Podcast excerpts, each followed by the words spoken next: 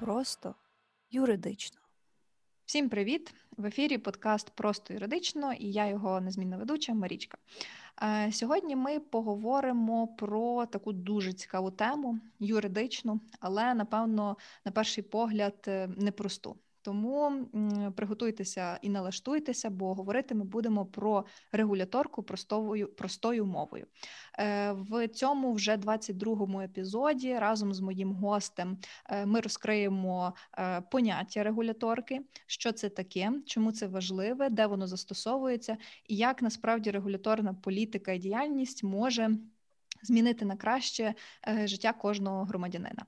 Ем, привітайте мого гостя Тараса Хавунку, керівника незалежного аналітичного адвокаційного центру Львівський регуляторний хаб. Тарасе, привіт. Привіт, Марічка. Е, давай перед тим як ми почнемо розмовляти, я для всіх наших слухачів нагадаю е, невеличкий дисклеймер, е, що ні цей епізод, ні подкаст загалом не є юридичною чи будь-якою іншою консультацією. І якщо у вас є потреба вирішити своє питання, отримати якусь пораду, то будь ласка, зверніться до відповідного спеціаліста.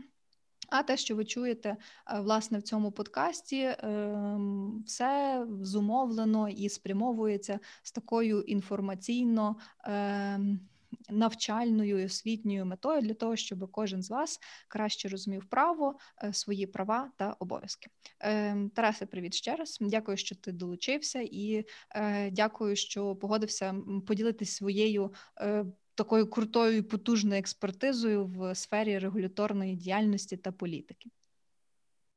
Дякую, Марічка. Дякую перш за це, що е, надаєш змогу спілкуватися на твоєму майданчику про ті речі, речі, про які ми mm-hmm. повинні говорити частіше, насправді, тому що регуляторна політика це та сфера, яка е, стосується нас усіх, і ми зустрічаємося з нею кожного дня. Тому детальніше поспілкуватися, тим більше юридичною мовою, але просто е, про ці речі дуже радий сьогодні з тобою. Супер, давай тоді е, почнемо нашу розмову. Почнемо з такого коріння, як якщо це можна так охарактеризувати. Е, що таке регуляторна діяльність та регуляторна політика? Ти от буквально щойно сказав, що ми е, зустрічаємося з цим практично кожного дня. То поясни, будь ласка, слухачам, що це таке і як це можна зрозуміти там банально на прикладі з життя.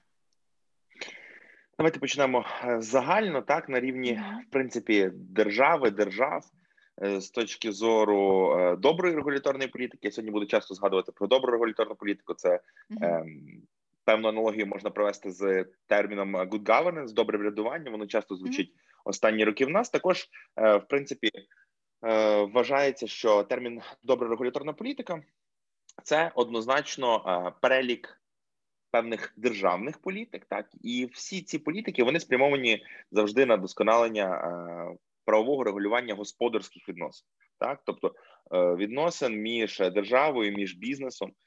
І також адміністративних певних відносин між е, оцими регуляторними органами. Я детальніше буду потім розповідати, що це за регуляторні органи, але загалом, в першу чергу, це стосується бізнесу, е, влади та громадськості мешканців, е, скажімо так, які є кінцевими споживачами будь-яких е, послуг mm-hmm. та чи будь-яких товарів, вироблених е, в певних рамках, які зазвичай встановлюються державами. Mm-hmm. В першу чергу мова йде про і напевно ціль, місія, мета регуляторної політики це недопущення от настання оцих ем, прийняття, напевно, економічно доцільних рішень і настання від цього відповідних наслідків, тобто Е, адміністративних і регуляторних бар'єрів або перешкод, так званих. Що що це таке? Це додаткові документи, це додаткові mm-hmm. послуги, е, точніше, додаткові е, послуги, які е, ви повинні надавати, забезпечувати. Це додаткові. Е, платежі та платежі, етапи проходження якоїсь тої чи іншої процедури, е, додаткові переліки норм, які ви повинні виконувати. Так, тобто, це все те, з чим ви стикаєтеся кожного дня. Ми стикаємося як громадяни з якимось певними правилами, так які mm-hmm. можуть стосуватися нашої діяльності це може бути тариф, який ви сплачуєте в електротранспорті чи в автомобільному якомусь транспорті. Так, цей тариф є регуляторним актом, і він затверджується як регуляторний акт регуляторним органом, наприклад, міською радою та на, на тариф mm-hmm. на, на на проїзді в трамваї чи в тролейбусі. Це може бути, якщо говорити про підприємця, ем, починаючи від реєстрації фізичної особи підприємця, це певний перелік документів, які ви е, подаєте, і певні дії, які вчиняєте для того, щоб стати підприємцем. Перелік цих дій. Перелік цих документів він встановлений е, певним регуляторним актом. Та і коли ми говоримо про регуляторку простою мовою, ви повинні розуміти, що кожен цей документ для підприємця, для вас з нами це певний час. Час це завжди гроші. І якщо mm-hmm. е, застосувати нехитру математику і порахувати вартість кожного її лишньої хвилини, витраченої на е, чи години, чи дня, як на жаль, буває ще в нас в країні. Ем, порахувати на всю кількість людей або підприємців, або людей, які хочуть стати підприємцями, ви зрозумієте, що мова йде про е, десятки, сотні, мільйонів там гривень, доларів, немає значення якихось певних умовних одиниць, які витрачаються грошовому еквіваленті для задоволення оцих е, потреб. Тому е, в першу чергу і діяльність наша регуляторного хабу, і діяльність е, і скажімо так, і діяльність у сфері доброї регуляторної політики повинна бути покликана на усунення оцих перешкод для розвитку господарської діяльності, для розвитку бізнесу, е, будь-яке спрощення е, в сфері господарської діяльності буде вважатися якимось певним дерегуляційним процесом. Так дерегуляція це більш більш такий. Е, популярний термін, який зустрічався на наших теренах останні, напевно, ну до 10 років, трошечки менше, можливо, 7-8 років термін дерегуляція часто зустрічається, і це вже сам процес спрощення. Але давай я тут ем, зупинюся, бо я в принципі практично відповім на твоє питання, так і. Так, Можливо, так. так. І, і, і, та, ем, Дякую, що ти так класно це пояснив. Я от просто сиджу, ти так пояснюєш на прикладах про регуляторку. Я знаю, що я згадала. Я згадала м- мультик Астерікс і Обелікс, е, коли вони виконували там різні завдання. Це здається, там вони мали повторити 12 подвигів Геракла. Е, і один із них був пройти, скажімо так, таку установу, як ем, мультику, це було більше схоже на дурдом. Е, де вони прийшли, мали отримати там довідку певного номера і зразка. Одним словом, їх посилали з кабінету в кабінет. Що в результаті призводило до того, що вони майже чуть не не збожеволіли. От мені деколи певні такі регуляторні процеси, які ще не дерегульовані, десь таким чином і виглядають. Та? Що ти приходиш в установу, от ти там прочитав на якомусь там сайті один перелік документів, маєш подавати, тобі кажуть, що це зовсім інший. І ти так знаєш, дивишся, ви дивитесь один на одного, ти і там особа, яка приймає ці документи, і ти не розумієш, хто з вас збожеволів в результаті. Тому так, е, я думаю, що це. Дуже важлива тема, дуже цікава і дуже житейська, я би так сказала. Тому що дійсно кожен з нас в своєму житті, е, можливо, навіть того не усвідомлюючи, але е, зустрічається з е, регуляторкою е, на практиці. Е, в Україні регуляторка. Ем, підкажи, бо поправ, якщо я помиляюся, ну власне сам закон України про засади державної регуляторної політики, це здається 11-14 рік. Тобто відносно новий закон, який так, був впроваджений для того, щоб якось оці всі процеси виписати, внормувати, та і щоб люди, наприклад, почитавши цей закон, зрозуміли, як воно все відбувається. Хоча мені здається, що ну, закон теж доволі таки складний е, для сприйняття, в тому числі і юристів юристами, але тим не менше такі кроки для спрощення і дерегуляції вони вже відбуваються. Тобто теоретично це ну позитивне явище. Я правильно розумію. Регуляторна політика як така, особливо те, про що ти згадував в контексті good governance, це явище позитивне. Абсолютно вірно, так. Добра регуляторна політика, і в принципі регуляторна політика, яка в нас дійсно ідентифікувалася з 2011 року, прийнято було відповідне законодавство. З 12 воно вступило в силу, і ми е, в принципі е, врегулювали з однієї сторони, як вибачте за таку змістову тавтологію. В принципі, засади і принципи регуляторної політики, і почали рухатися в напрямку до того, щоб оцінити що відбувається, які норми правила приймаються, якимось певним чином їх систематизувати, певним чином їх оцінити і зупинити оці скажені е, місцями абсурдні, місцями неадекватні об'єми різного роду документів. Дій, які повинні вчиняти підприємці для того, щоб щось відбувалося, зупинити величезну кількість ем, даних через оці самі дозвільні документи, які збираються невідомо для чого, які просто збираються, аби були, аби перестрахуватися, аби можливо прозвітувати якомусь вищестоячому органу. Чи керівнику, якщо виникне така потреба, тобто раніше, як і ми часто зустрічали, було дуже багато самодіяльності в цій сфері, і прийняття закону було покликане в тому числі е, врегулювати весь цей е, всі ці механізми, які відбувалися. На кого діє сам закон? Закон розрахований е, і врегульовує діяльність е, саме цих регуляторних органів, про які я згадував, і регуляторними органами в нашому випадку будуть е, всі органи місцевого самоврядування. До децентралізації це було більше 10 з половиною тисяч регуляторних органів. Так, тобто всі маленькі селища, села, міста, кожен приймав свої правила гри.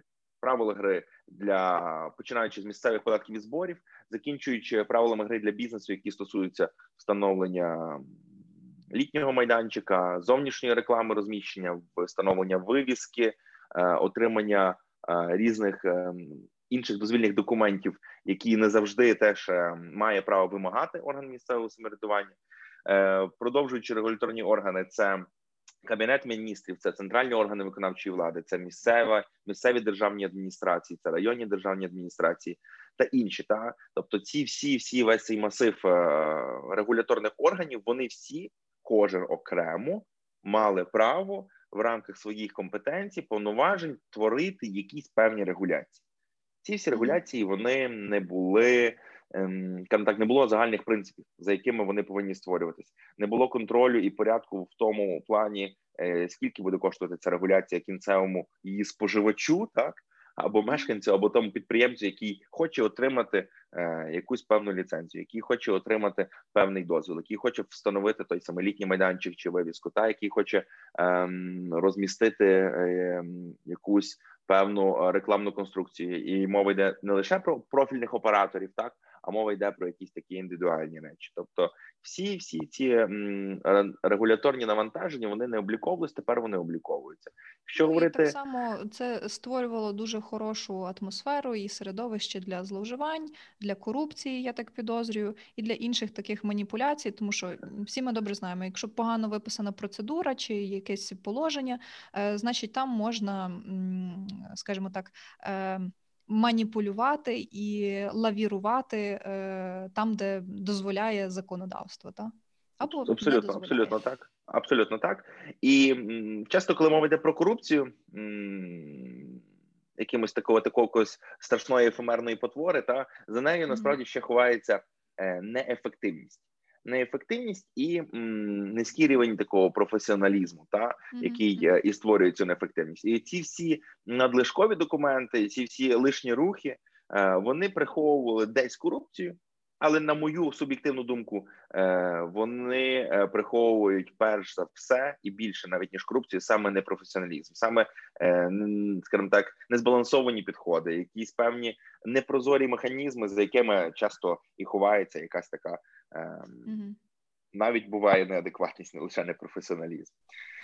Так, абсолютно з тобою погоджуюсь, е, бо ми з тобою знаємо, як воно буває, ну бувало принаймні на практиці.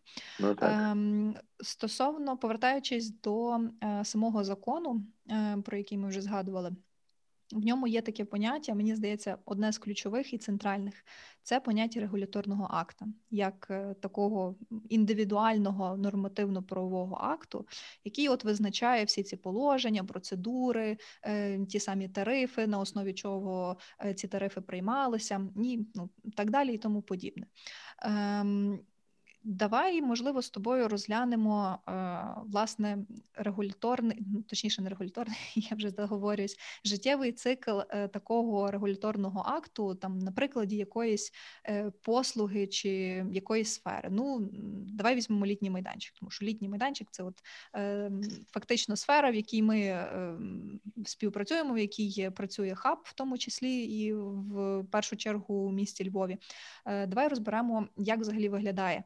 Ем, цей регуляторний акт в контексті регуляторки, uh-huh. як він е, приймається, як він напрацьовується, з чого взагалі все це стартує, і скільки приблизно часу е, орієнтовно ем, займає весь цей процес для того, щоб був на фініші вже готовий продукт, який можна було представити громаді, за нього проголосувати і почати жити за новими правилами. Так, Марічка, я з твого дозволу тоді зразу відповім на ці всі питання, бо тут кілька є випливаючих. Тобто ага, ми згадуємо про регуляторний хаб, але не розказуємо слухачам, що це таке. Так, так це Вибач, дійсно... це моя велика помилка. Та давай про хаб, обов'язково що це. Так. Що робить, чи можна долучитись? Можливо, там можна вас поволонтерити або якимось іншим чином е, допомогти. Ну для для всіх, кого зацікавить. Так, так, давай, давай почнемо з хабу, і тоді вже буде простіше і перейти до регуляторного mm-hmm. акту, життєвий цикл, і на цей цикл, наприклад, літніх майданчиків, яких mm-hmm. які нас з тобою не знаю, вони нас з тобою познайомили в цьому процесі, чи та, ми та, та, правильно так? У 2018 році ми фактично так і познайомилися разом через літні майданчики і через зарег... через зарегульованість, зарегульованість з Марічкою познайомили, тому це прекрасно. Отже, регуляторний хаб це, як сказала дійсно. Марічка, це незалежний аналітично-евакаційний центр. Ми стартували в 2016 році як така собі студентська ініціатива, і тоді на запити влади і бізнесу одна з тем, яка хвилювала е, львівську бізнес-спільноту, були літні майданчики. Це був складний тернистий шлях, який, на жаль, дотепер таким є, але невдовзі зміниться. Це такий маленький е, тізерок. А я потім mm-hmm. розкрию детальніше. Okay. Тобто, регуляторний хаб займається е, різними сферами, які я в тому числі вже перечисляв. Е, це це участь в реформі паркування, це е, робота над ефективними механізмами. Е, доступу підприємців до конструктивних елементів благоустрою. Тут і мова йде про малі архітектурні форми, про місця, площі для того, щоб здійснювати свою діяльність і мати змогу, наприклад, на прозорому аукціоні отримати доступ до цього, так тому що може бути дуже класна процедура виписана, щоб отримати щоб подати документи на отримання певної можливості, так господарської діяльності, а самої можливості виникати не буде. І тому як прописані ці документи значення бути немає, не буде мати, тому що ніхто не буде цією послугою користуватися користуватися. Тому ми працюємо над покращенням процедур. Ми працюємо над збалансованими регуляціями, так самими нормативно-правовими текстами е, для громад і співпраці з бізнесом та бізнес-асоціаціями. І також ми є партнерами державного підприємства Прозоропродажі в західному регіоні і е, намагаємося штовхати реформувати у цю сферу. Е, передачі можливостей, виникнення можливостей створення ринків, так для саме для орієнтуючись в першу чергу на малий мікробізнес, для того, щоб е, могти давати змогу новим е, підприємцям заходити в нові ринки, навіть з допомогою невеличкого капіталу стартувати, працювати і робити, скажімо так, зростати і ставати більшим бізнесом, і який чесно сплачує податки і використовує такі mm-hmm. чесні механізми. Та тобто, це для нас дуже важлива річ, адже економіка кожної цивілізованої країни дохідна частина її і ВВП формується з 90 там 9%, 95% в залежності тип економік від саме малого мікробізнесу, частково mm-hmm. середнього сплат податків. Тому вся наша діяльність спрямована на те, щоб ці процедури були доступні так для цього бізнесу, і процедури е, вартість оцих процедур була була в першу чергу мінімальною, так а в другу чергу, е, оця різниця, яка раніше використовувалась на ті чи інші довідки, документи, походи і весь цей час, він е, весь вкладався підприємцями в бізнес в свій оборот, який збільшується, та від того збільшується потім як наслідок сплата податків. Ну це вже ми входимо в економіку. Тому вертаючись назад до нашої діяльності, два ще напрямки, такі, які я б хотів відзначити, це е, навчальний компонент і менторський компонент, тобто. Ми намагаємося е, навчати е, органи місцевого самоврядування, навчати бізнес, навчати інших громадських активістів, передавати свій досвід у інші міста. І менторство це певна можливість стажуватися в нас. Це певна допомога порадами або ширша іншим організаціям. І дякую, що ти відзначила. Дійсно, ми запрошуємо всіх, хто хотів би до цієї складної теми долучитися в ній розібратися, допомогти змінювати перш за все місто Львів, хоча наша географія є все тепер все українською, але орієнтовані ми скажімо так на всі регуляторні акти, на всі регуляції, на всі правила гри для бізнесу в першу чергу у Львові. Тому всі, хто вболіває теж за це, будь ласка, долучайтеся в будь-якій зручній саме для вас формі. Ви зможете для себе дізнатися більше, взяти участь цих всіх наших процесах.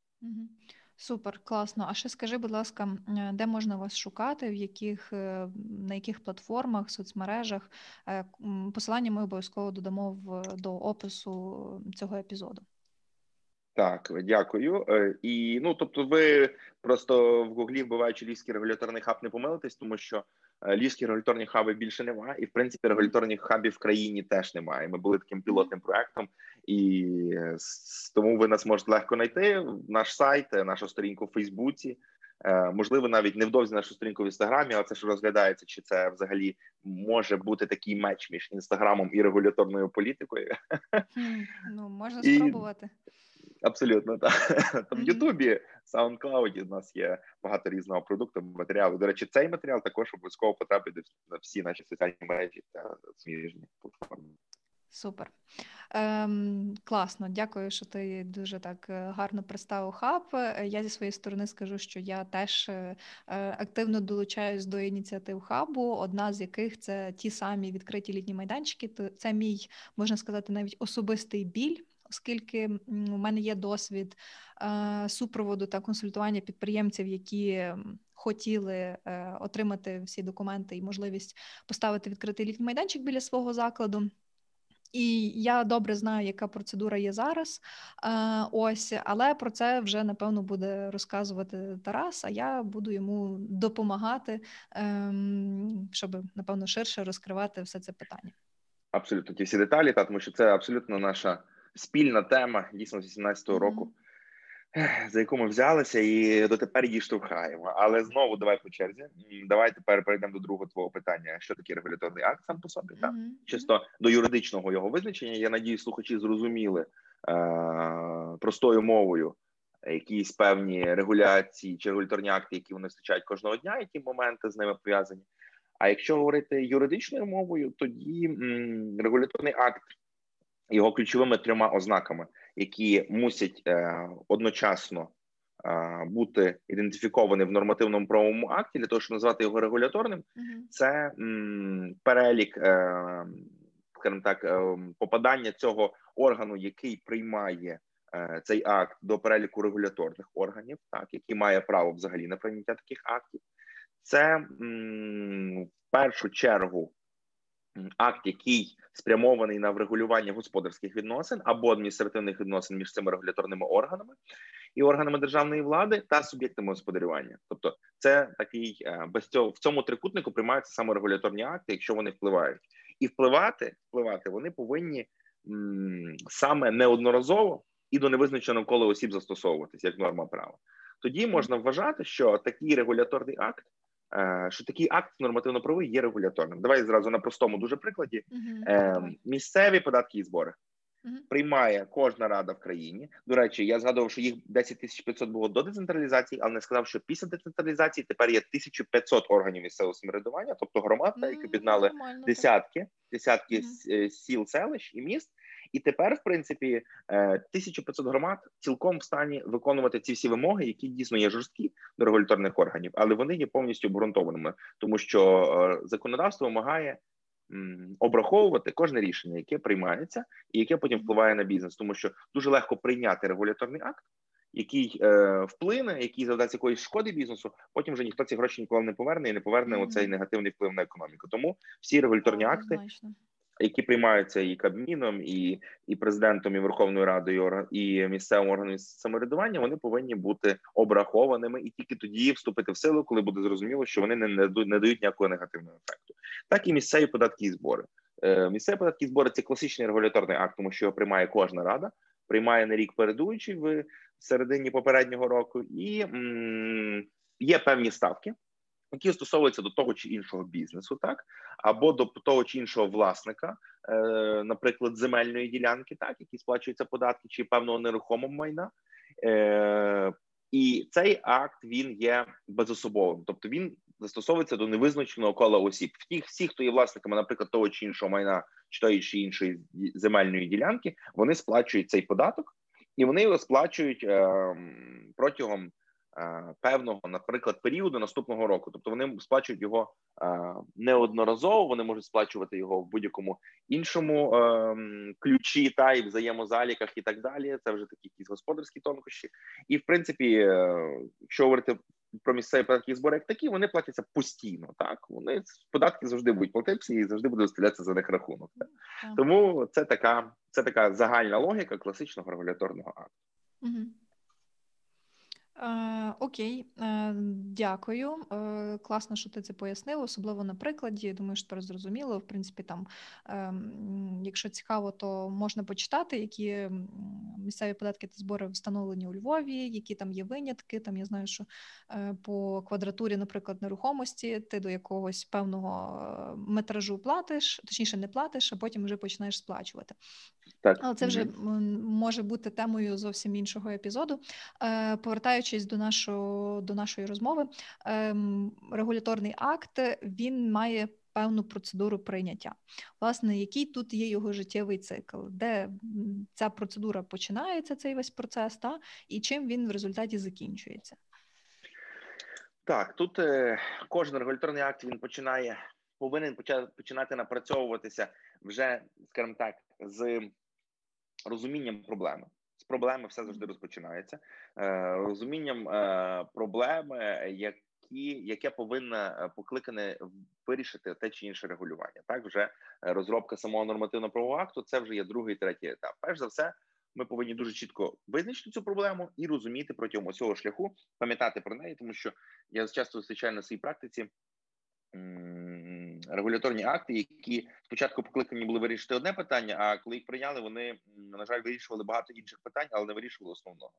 І тоді насправді втрачається логіка, порушується принцип регуляторної політики, і такі рішення вони є зазвичай поганої якості з поганими наслідками. Тобто, ми бачимо якусь проблему, щось відбувається е, в місті ем, нецивілізовано, щось, е, наприклад, якась сфера є неврегульована, і вона не, не дозволяє ем, не дозволяє підприємцям в ній е, цивілізовано розвиватися, тому що коли немає правил гри в тій чи іншій сфері, чи в всьому місті, так тоді це буде не е, цивілізоване суспільство, а це буде дикий захід. А як ми розуміємо, це точно не сприяє ем, якості е, ведення бізнесу, якості кінцевої послуги, яку ви отримуєте. Тому, коли регулятор встановлює правила гри для всіх суб'єктів, так тоді підприємці вже рухаються в тому ключі і можуть тоді е, прозоро конкурувати. Так, тому що правила зрозумілі, і для того, щоб, наприклад, якщо всіх літній майданчик в місті однаковий, е, або, скажімо так, однакові вимоги до його отримання,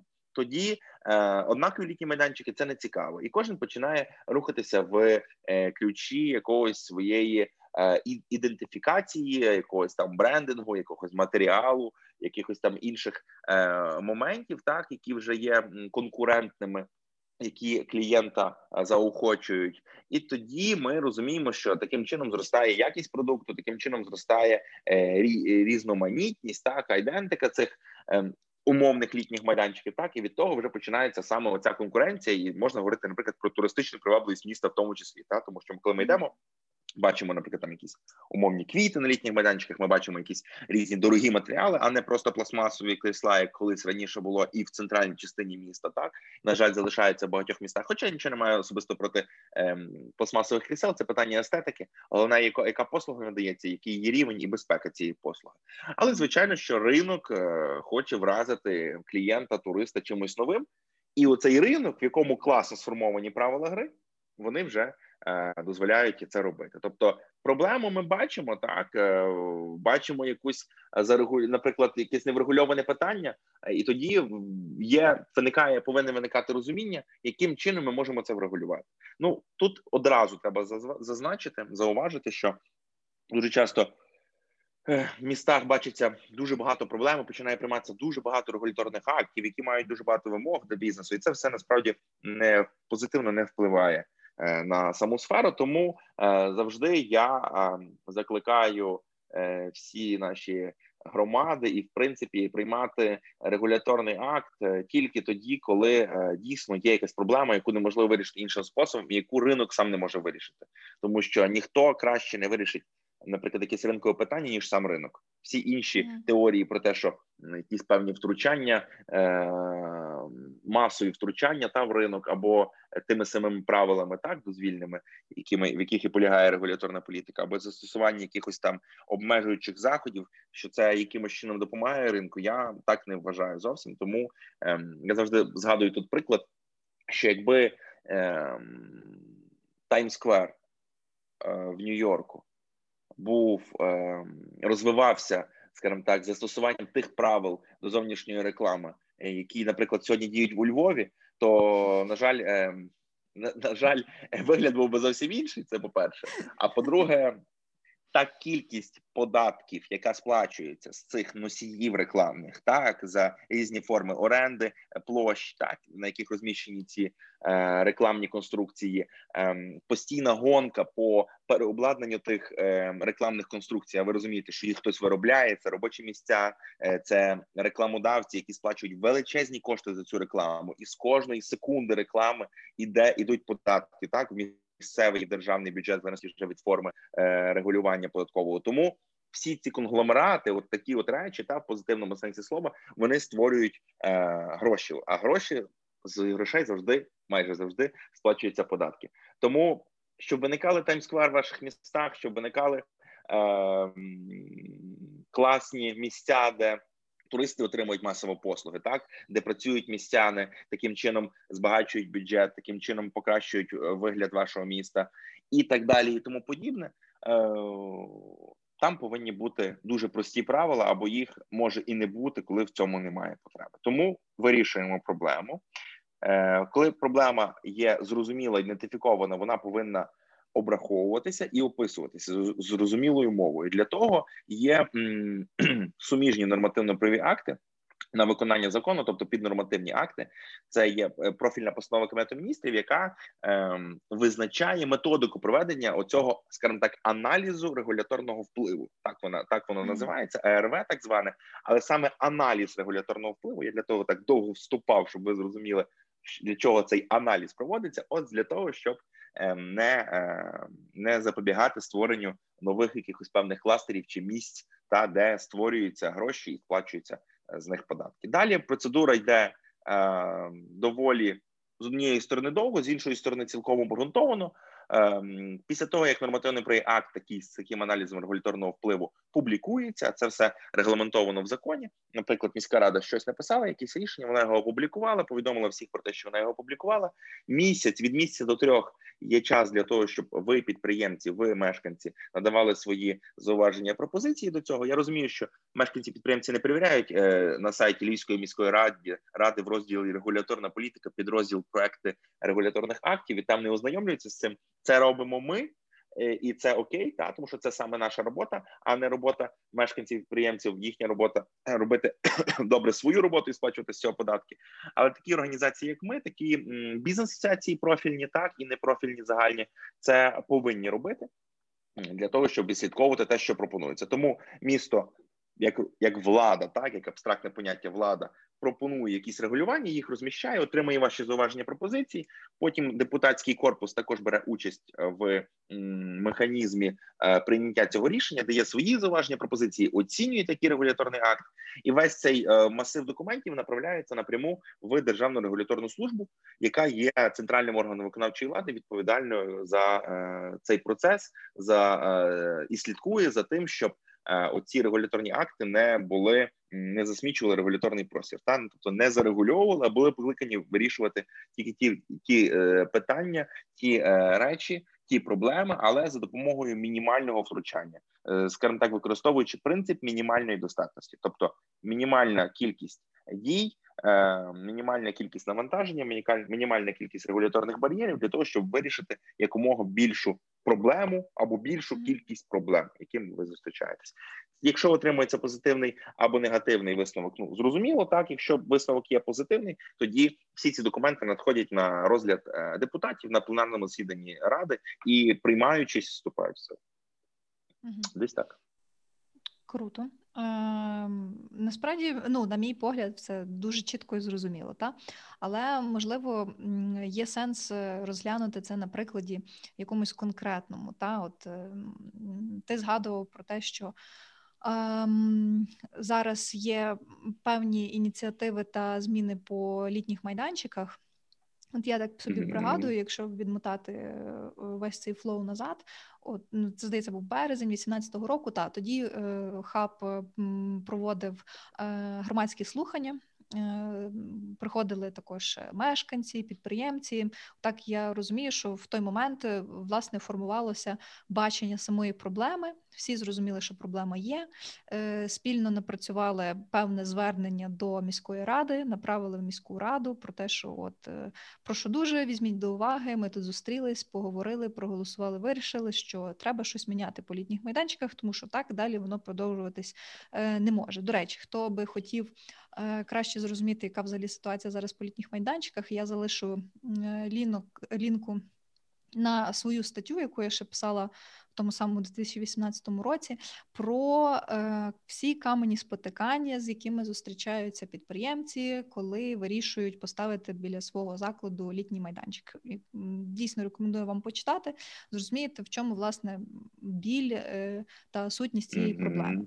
Е, Потім я пам'ятаю, ми чекали, ми чекали, та і прийшло е, прийшла звістка від міської ради про те, що розглянули звернення і е, створ, створили створили.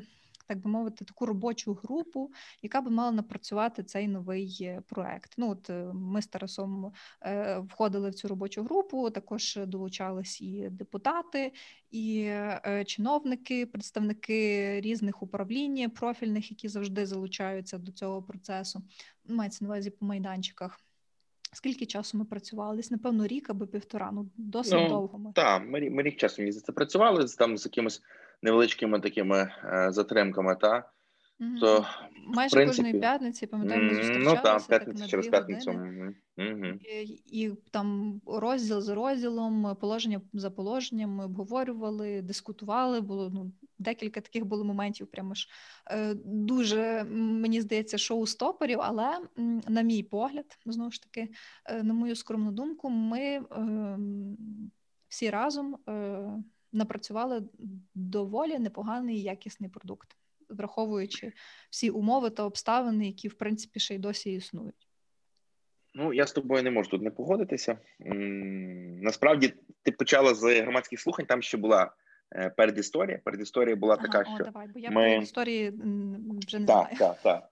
Тобто, ми стартували з цією темою. Тоді, як я згадую, екстенська ініціатива, почали з містом це напрацьовувати, е, напрацьовувати оцю ідентифікували проблему, почали її вираховувати цю проблему, тому що на чиїсь думку, якщо це проблема, це ще нічого не означає. Проблема має мати. Е, ну вона буває, має ім'я, але вона повинна мати е, числовий еквівалент, цифровий еквівалент. Так скільки ця проблема коштує бізнесу, скільки ця проблема коштує місту, які механізми, які інструменти, які альтернативні шляхи до її рішення ми маємо стосувати для того, щоб досягнути цього принципу мінімальної достатності, так званого. Тому ми тоді почали спільно з містом це напрацьовувати це ці рішення у цій сфері. Е, це комплекс рішень загалом, щоб регулювати всю сферу, але те, що стосується саме літніх майданчиків, які ви бачите саме при закладах громадського харчування, як окрема тема, так визначена тут чітко. Тут ми напрацювали ключові принципи, і ці принципи, скажімо так, не було великого ентузіазму одразу впроваджувати в міста. Тому ми почали цю тему форсувати, десь е, мусили донести, що нам потрібно змінити ці правила лишній раз, десь мусили навіть протидіяти тому, щоб ці правила змінювалися без участі бізнесу, тому що такі ініціативи, на жаль, теж виникали. І е, дійсно, от е, потім громадські слухання, протокол громадських слухань. Потім ми місяцями очікували на затвердження цього протоколу. Тут вже важко е, вказати, чому ми довго на це чекали, але вже чекали, так чекали і дочекалися. Дочекалися, то що е, була створена наша дійсно робоча група, і в рамках цієї робочої групи. Дійсно, Марічка мені аж нагадала, мене ж така легка ностальгія. Я не можу зрозуміти, чи чи позитивна, чи негативна вона, але не знаю, можливо, я не не буду не буду голослівним, якщо скажу це, що це десятки різних комунальних підприємств, учасників процесу, які приходили, оцінювали, давали свої заваження пропозиції починаючи від тих, хто відповідає за демонтаж незаконно встановлених літніх майданчиків, закінчуючи КП, які комунальні підприємства, які займаються озелененням міста, тобто прибиранням міста, вони хотіли враховувати ці всі аспекти в цій ухвалі в напрацюванні цього проекту. Ухвала ухвала це рішення, які приймаються Львівською міською радою, носять таку нетипову назву для країни ухвали. Так проекти рішень, і оця ухвала. Вона була вистраждана дійсно громадськістю, дійсно в тому числі бізнесом, і дійсно владою, яка зрозуміла, що тут ми партнери, перш за все, і ми змогли напрацювати. Е, погоджуюсь з тобою, класне компромісне рішення, і тут компроміс не йде, як скажімо так, якийсь певний негатив, та а саме суто цей компроміс позитивний, і це можна сказати, що це певний він-він компроміс. Та mm-hmm. в цьому випадку зразу скажу, зразу випереджаючи твоє питання. Е, зразу скажу, що мова йшла про 50, е, в середньому 50 робочих днів на отримання цього цих документів. І часто примінці говорили, що вони е, приходили ще е, в році попередуючому, та для того, щоб в наступному році отримати документи літній майданчик, їм казали, там вже приходьте після свят. А потім е, вони приходили після свят і вже було пізно. Вони вже в сезон не встигали розробити ці майданчики, тому що в середньому це так так, так довго ці документи виготовлялись.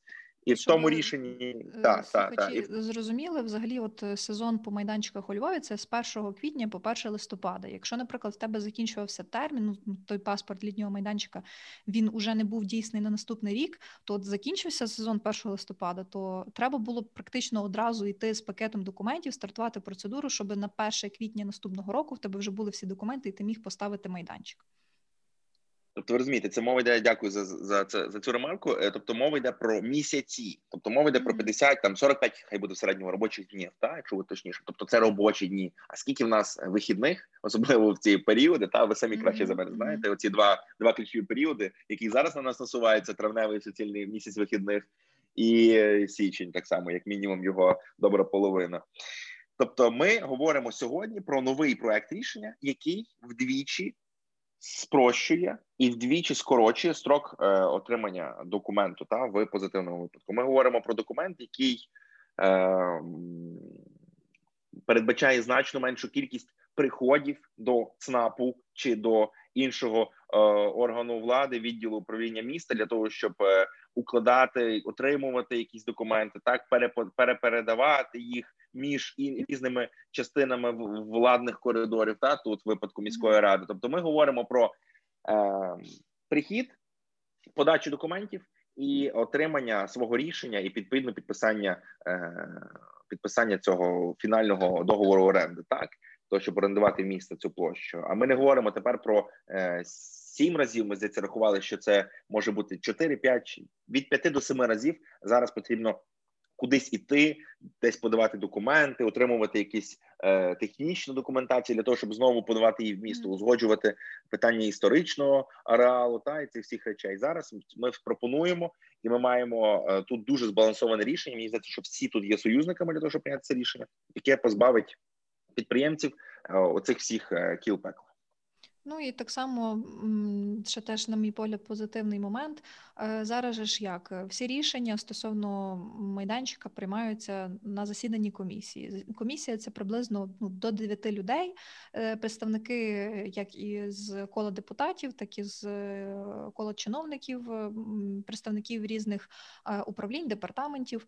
Ем, в новому проєкті ми все ж таки пропонуємо ем, відкинути інститут комісії як такий, і запропонувати прийняття там рішення про погодження чи про відмову в встановленні майданчика е, власне однією особою. Чому на нашу думку це є позитивним рішенням? А саме тому, що е, одразу появляється інститут е, індивідуальної відповідальності. Та тобто, якщо підприємець вирішить, що його що йому неправомірно або необґрунтовно відмовили в погодженні відкритого літнього майданчика, то він просто буде розуміти е, на кого і кому йому скаржитися, і це теж е, позитивний момент тому що ти ж не будеш ходити і не будеш шукати конкретного винного з комісії, чому він голосував проти, а не проголосував за. Е, ну і це так само теж спрощує цю всю процедуру, бо Комісія засідає один раз на тиждень, та а е, відповідний керівник, який буде розглядати вже по новому порядку е, всі ці документи, може робити це кожного дня. Та тобто тут не буде прив'язки, що ти ви подали документи, наприклад, в понеділок, а комісія буде засідати наступного понеділка. От ви ці всі сім днів е, чекаєте, поки приймуть рішення стосовно вашої заявки. Це, до речі, я ніколи не здумався про те, що дійсно ще очікувалося по кілька днів. так? Тобто ми враховували цей період передачі, наприклад, один тиждень, але дійсно, що якщо документи були передані не в той день після комісії, то це ще більше днів насправді, та і робочих, ага. і і неробочих займалось. Ну 100%. Тут ти зачіпаєш одне дуже важливе питання для нас. Воно воно зовсім не розкрите. Воно не розкрите десь приблизно настільки, як і регуляторка, і добра регуляторна політика та в Україні. Це питання колегіальної безвідповідальності, так званої, або колегіального прийняття рішень, uh коли всі приймаючи рішення, скажімо так, коли приймаючи рішення разом, ніхто не несе безпосередньо кінцевої за нього відповідальності. Дійсно, нема ні на кого поскаржитися, ні кого образити, так якщо тебе образили. Ну я жартую, але мова тут йде про те, що е, персональна відповідальність, те, що чомусь колись лякало усіх, і хтось сказав, що ось тут персональна відповідальність буде передбачати якийсь авторитарний підхід, е, якийсь, е, скажімо так. Е, одноосібність у прийнятті рішення в розумінні негативному долі цього рішення насправді все давно не так. Адміністративні послуги, закон про адміністративні послуги, і ці всі речі вони давно врегульовують строки на рівні держави надання тої тої чи іншої адміністративної послуги і передбачають конкретну відповідальність за ненадання цієї послуги. Тому, е, враховуючи якусь таку правову трансформацію в нашій державі та в цій сфері, ми, як регуляторний хаб, я особисто як я чую, Марічка, ти теж поділяєш цю думку. Ми е, є просто адаптами персональної відповідальності е, в прийняття прийнятті рішень. Починаючи від органів місцевого самоврядування, про які ми сьогодні з вами говоримо деталізовано, та і, і процедури регуляторної, як вони приймаються саме в органах місцевого самоврядування, закінчуючи е, закінчуючи прийняттям рішень взагалі всіх органах влади на всіх е, владних ешелонах. Е, Так, е, дійсно, парадигма насправді змінюється. Ем, зокрема, про те, що говорив Тарас е, в плані тої ж персональної відповідальності. А хто захоче більше дізнатися власне про зміни в плані відкритих літніх майданчиків? Я думаю, що нас і підприємці також слухають. То ми запрошуємо вас ем, в першу чергу ем, лайкнути та долучитися до сторіночок хабу в соцмережах соцмережах е, і слідкувати за новинами, оскільки. Е, плануються публікації, заходи, ем, адвокаційні компанії кампанії ем, для підтримки нового порядку, для того, щоб він нарешті е, отримав свій законний такий легітимний статус. І вже сподіваємося, що з першого, точніше, вже з наступного року, з нового сезону, підприємці зможуть отримувати всі необхідні документи на майданчик уже за новою ефективнішою та спрощеною процедурою? Ну я дуже поділяю це твоє е, очікування, та тому що ми е, разом з тобою і хабом, і іншими небайдужими львів'яними підприємцями вже в принципі з невеликими перервами вже буде три роки. Так як ми це питання mm-hmm. штовхаємо, mm-hmm. і це питання е, літніх майданчиків. Воно і ті норми, і ті форми, які ми пропонуємо, це однозначно він він для всіх учасників процесу тому що е, і мешканці виграють від того, що літні майданчики будуть, е, скажімо так, їх е, форма, механізм встановлення і розміри та вони будуть краще врегульовані, е, регламентовані, і контроль за їх дотриманням всіх цих норм буде кращим згідно нового е, рішення. Але в свою чергу механізм і спосіб їх отримання знову ж таки є в рази простіший, швидший, тому е, більше зможе підприємців і швидше розмістити їх там, бо є такі підприємці, які настільки боялися цієї процедури, що відмовлялись від е, подачі документів на ці майданчики. Це взагалі нонсенс. Та тобто буде сплачуватися більше податків. Я надіюсь, з цих майданчиків. Та адже ви повинні розуміти, що оці е, часами ненависні майданчики, які закривають хідники, які не дають там використовувати їх на думку там деяких мешканців е, для там ходьби, проходження там широкому широких реверансах. Та це не просто якась перешкода для руху, це сфера для міста, та ціла сфера, е, з якої тільки за оренду самої площі під літніми майданчиками, якщо не помиляюсь, минулого року було сплачено близько 5 мільйонів гривень. Та тобто за ці мільйони гривень потім місто е, проводить якісь е, ремонти, проводить якісь поліпшення, там вже розподіляє ці гроші відповідно до запитів громади. Аналогічно стосується будь-яких інших та видів діяльності підприємницької. Вони бувають дійсно е, викликають якісь. Створюють якісь перешкоди і для мешканців, та і викликають якесь незадоволення, але Насправді ми говоримо про податки, ми говоримо про десятки сотні мільйонів гривень, які за які потім робляться і ремонти, і наші будинки ремонтуються, і освітлення формується, і будуються. Ну будуються це голосно сказано, але як мінімум ремонтуються садочки школи. Та тобто, це все е, відбувається завдяки саме тим податкам. Та я постійно буду сплачувати це сплачувати. Теж буду податки, але постійно буду згадувати про е, податки, тому що в нас в нашому пострадянському патерністському суспільстві, та і дуже часто е, озвучується такий лозунг, що це зроблено та за бюджетні кошти. Це зроблено державою. Це зроблено там, особливо часто депутати там і мажоритарники, в тому числі вони приїжджають і відкривають там, перерізають стрічку, і mm-hmm. щось зроблено, та тобто за якісь їхньої присутності. Насправді е, чи їхніх зусиль насправді не існує державних коштів. Існують кошти платників податків, так і ці кошти платників mm-hmm. податків, які ми м, делегуємо державі на виконання тих делегованих функцій, так які держава покликана вирішувати виконувати, вони повертаються до нас в різних таких формах. Тому я буду постійно згадувати про кошти платників податків. Завдяки їм це все відбувається. і завдяки їм і сплаті їх це все в нас відбувається. І ті податки, які сплачує бізнес, так як великі платники податків, наприклад, там середній великий бізнес, та є великими платниками податків, і е, ми повинні відноситися завжди з в балансі, так але з відповідним розумінням того, що вести бізнес в Україні дуже і дуже нелегко. Тому намагатися спростити умови ведення бізнесу, покращити цей бізнес-клімат. Е, ну це, наприклад, одна з цілей Львівського регуляторного хабу. Угу. Класно, це така була, знаєш, е, в тому числі дуже мотиваційна промова про те, що треба платити податки. Так, ну так, я теж з цим я теж з цим погоджуюся. Всі, хто, скажімо так, отримує в тому числі дохід, е, мають сплачувати якийсь податок, тому що, так як ти сказав, е, ці кошти вони власне потім перерозподіляються на інші потрібні речі для того, щоб підтримувати загалом суспільство. Ем, в хорошому стані і давати можливість йому ще більше розвиватися. Ем, Окей, е, я хотіла ще тебе насправді запитатись е, про можливо якісь є ще приклади регуляторки. Ми можемо взяти, наприклад, той самий Львів, е, та щоб було краще зрозуміло, які в тому числі ем, дуже поширені серед підприємців і громадян також. Давай так, давай я згадаю кілька ключових і розповім кілька ще прикладів, які ми наших кейсів, які у Львові нам вдалося реалізувати mm-hmm. швидко та набагато швидше ніж цей. Хоча це суті не міняє з точки зору там якості е, рішень, які приймаються, тому що зміна політик та в англійській мові є е, два слова: policy і politics, так? Тобто це полісі, як політика поводження, наприклад, так з чимось там. А є politics – це політика, політики, які ходять на телебачення, виступають, приймають закон.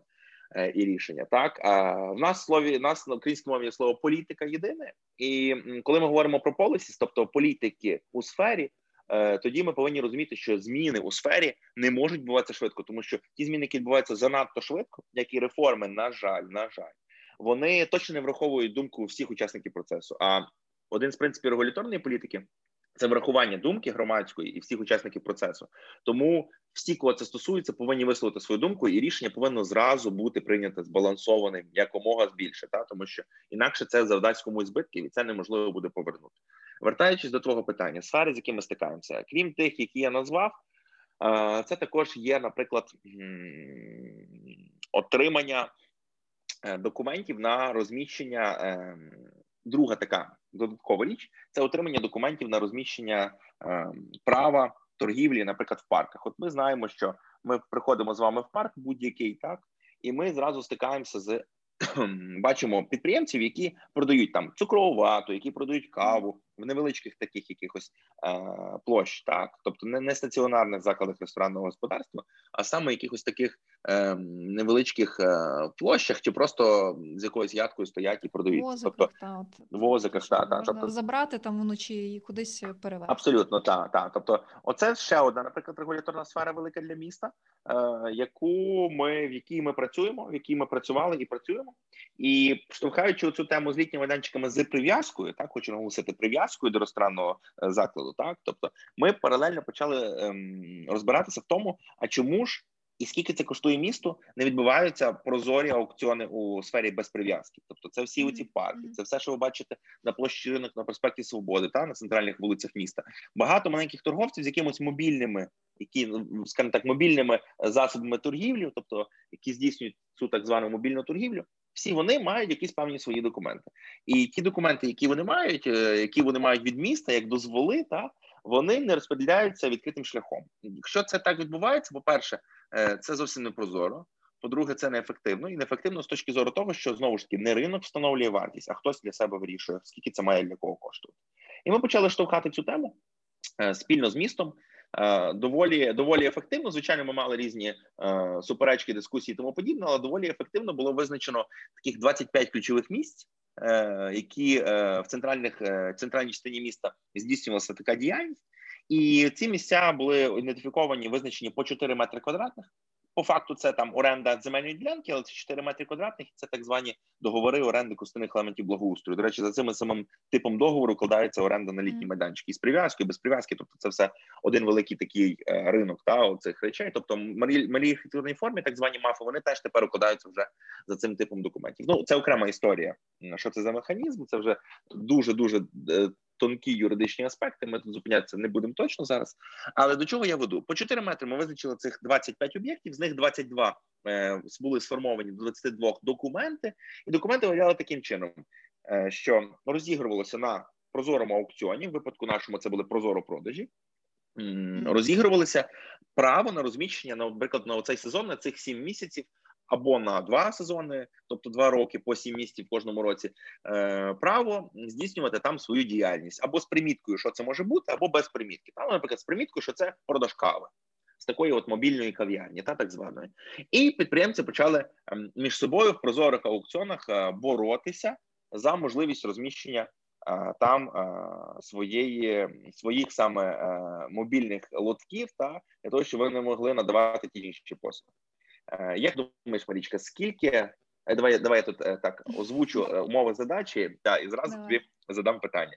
Міст такий підприємець, наприклад, за 4 метри квадратних на площі ринок зупинився на цьому прикладі, сплачував місту спочатку 150 гривень. Це років 10 тому було в місяць за ці 4 метри.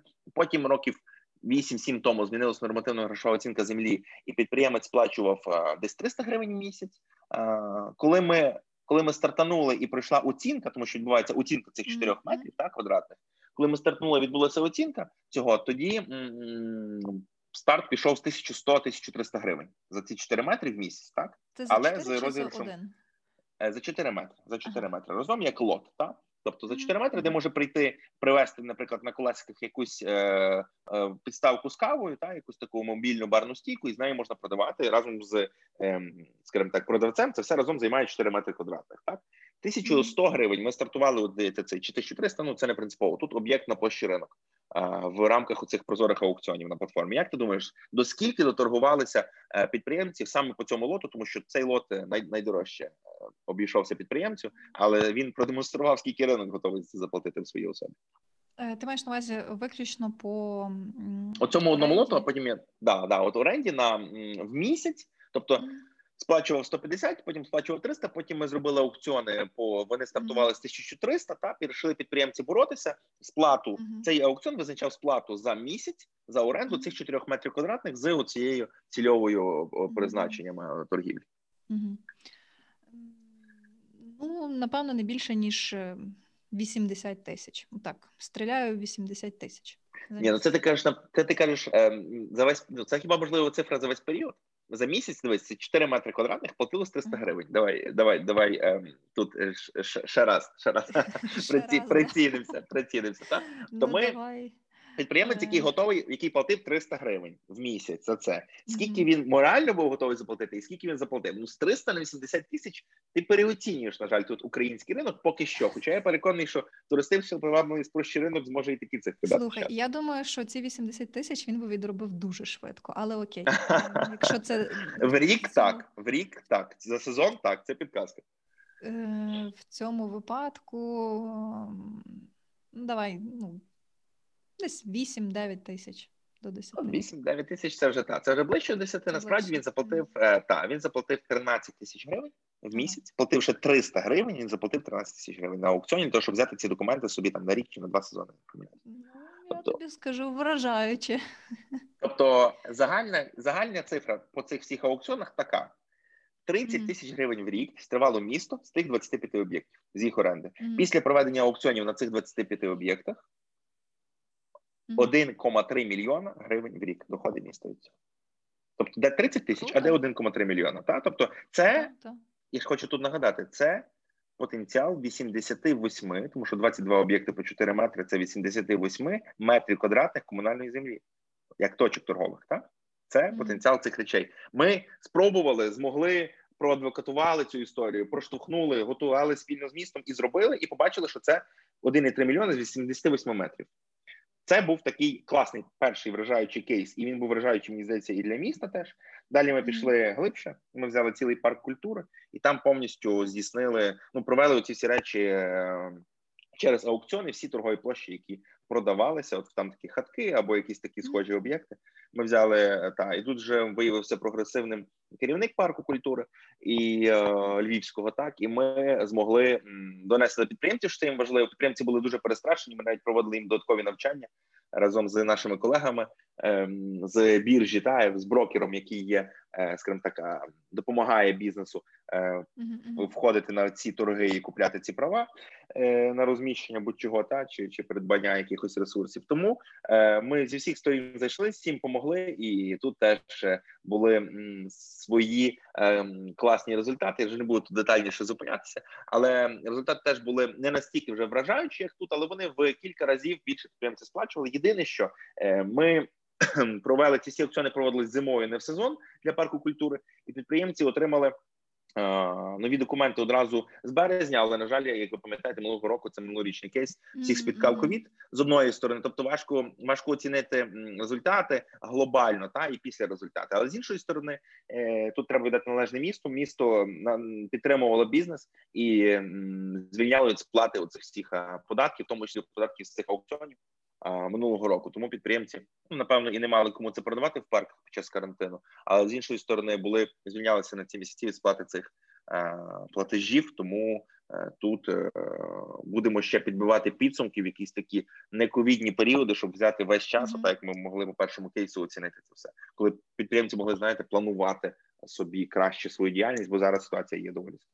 Десь так, десь такі такі кейси, якими можна скажімо так, не дуже глибинно юридичні, не дуже глибинно регуляторні, а такі прості, які якими можна донести ефективність е, застосування цих всіх прозорих механізмів. Е, Круто, я тобі скажу. Е, Я думаю, Бачиш, що- а ти не знала. Бачиш, тепер я тобі розказав, ти тепер Я, знаєш. я не знала, але так ти дійсно розказав. І я розумію, що ну, принаймні для себе зробила висновок, що взагалі регуляторка це дуже класне явище. В принципі, я хотіла тобі ще це питання задати. Я думаю, вже останнє на сьогодні. Ем, і окрім всіх цих успішних е, прикладів, е, кейсів, е, як е, ще регуляторна діяльність може змінити наше, твоє, моє, кожного з нас е, життя на краще? Однозначно потрібно цікавитись, слідкувати, спостерігати за тим, як приймаються рішення в ваших містах. Тому що в нас є дуже часто такий пост, е, пост е, реакція на прийняття рішень. Е, Починають збиратися мітинги, протести та проти того, що було прийнято. Але насправді, якщо бізнес, а в першу чергу це стосується бізнесу, буде слідкувати, буде співпрацювати з тими організаціями, які або об'єднуватись в асоціації, в об'єднання, так якісь профільні, непрофільні, співпрацювати з громадським середовищем, в тому числі, і слідкувати разом за тим, що оприлюднюється, які є плани в, міста, в держави щодо впровадження тих чи інших регулювань, і буде вчасно реагувати, вчасно комунікувати. То повірте мені з мого досвіду.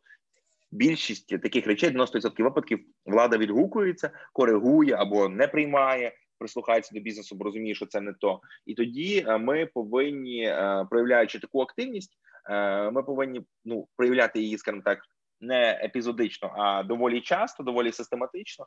І саме тоді це буде і з однієї сторони виконувати. Ми будемо виконувати свій обов'язок перед собою, перед нашим містом, дбати про його росток. З іншої сторони, це буде відображатися на житті кожного з нас, тому що е, рішення будуть кращими, збалансованішими, і ми будемо отримувати краще від цього ефект. А ефектів похідних від регуляторних рішень є безліч. Та тобто ем, від того, як ми сьогодні е, щось вирішимо, завтра буде дуже багато чого залежати, і в інших суміжних сферах. Тому е, ми повинні за цим однозначно про це дбати, піклуватися, слідкувати, і тоді в нас е, життя буде однозначно якісніше. Угу. Класно. Дуже дуже тобі дякую. Е, я хочу нагадати е, нашим слухачам, що в мене в гостях був е, Тарас Хавунка, керівник незалежного аналітично адвокаційного центру Львівський регуляторний хаб. Він власне сьогодні поділився з нами про те, що таке регуляторка, що таке регуляторна політика, що таке регуляторна діяльність, і як воно все працює у реальному житті. Ну і я сподіваюся, що дійсно наша розмова від відповідала назві е, теми епізоду, власне, про регуляторку е, простою мовою. Е, дякую тобі, Тарас. Дуже класно ми з тобою поспілкувалися. Ну, в принципі, знаєш, воно не дуже відрізнялося від того, як ми зазвичай з тобою спілкуємося на тих самих зустрічах і зумах зараз в основному. Тому та слухачі маєте можливість просто от прослідкувати за тим, як ми в принципі з Тарасом співпрацюємо. Ем, я хочу нагадати, що ви можете прослухати цей і не тільки епізод е, просто юридично на SoundCloud, CastBox, Google та Apple подкастах. Також, якщо ви є за кордоном, слухайте, будь ласка, на Spotify.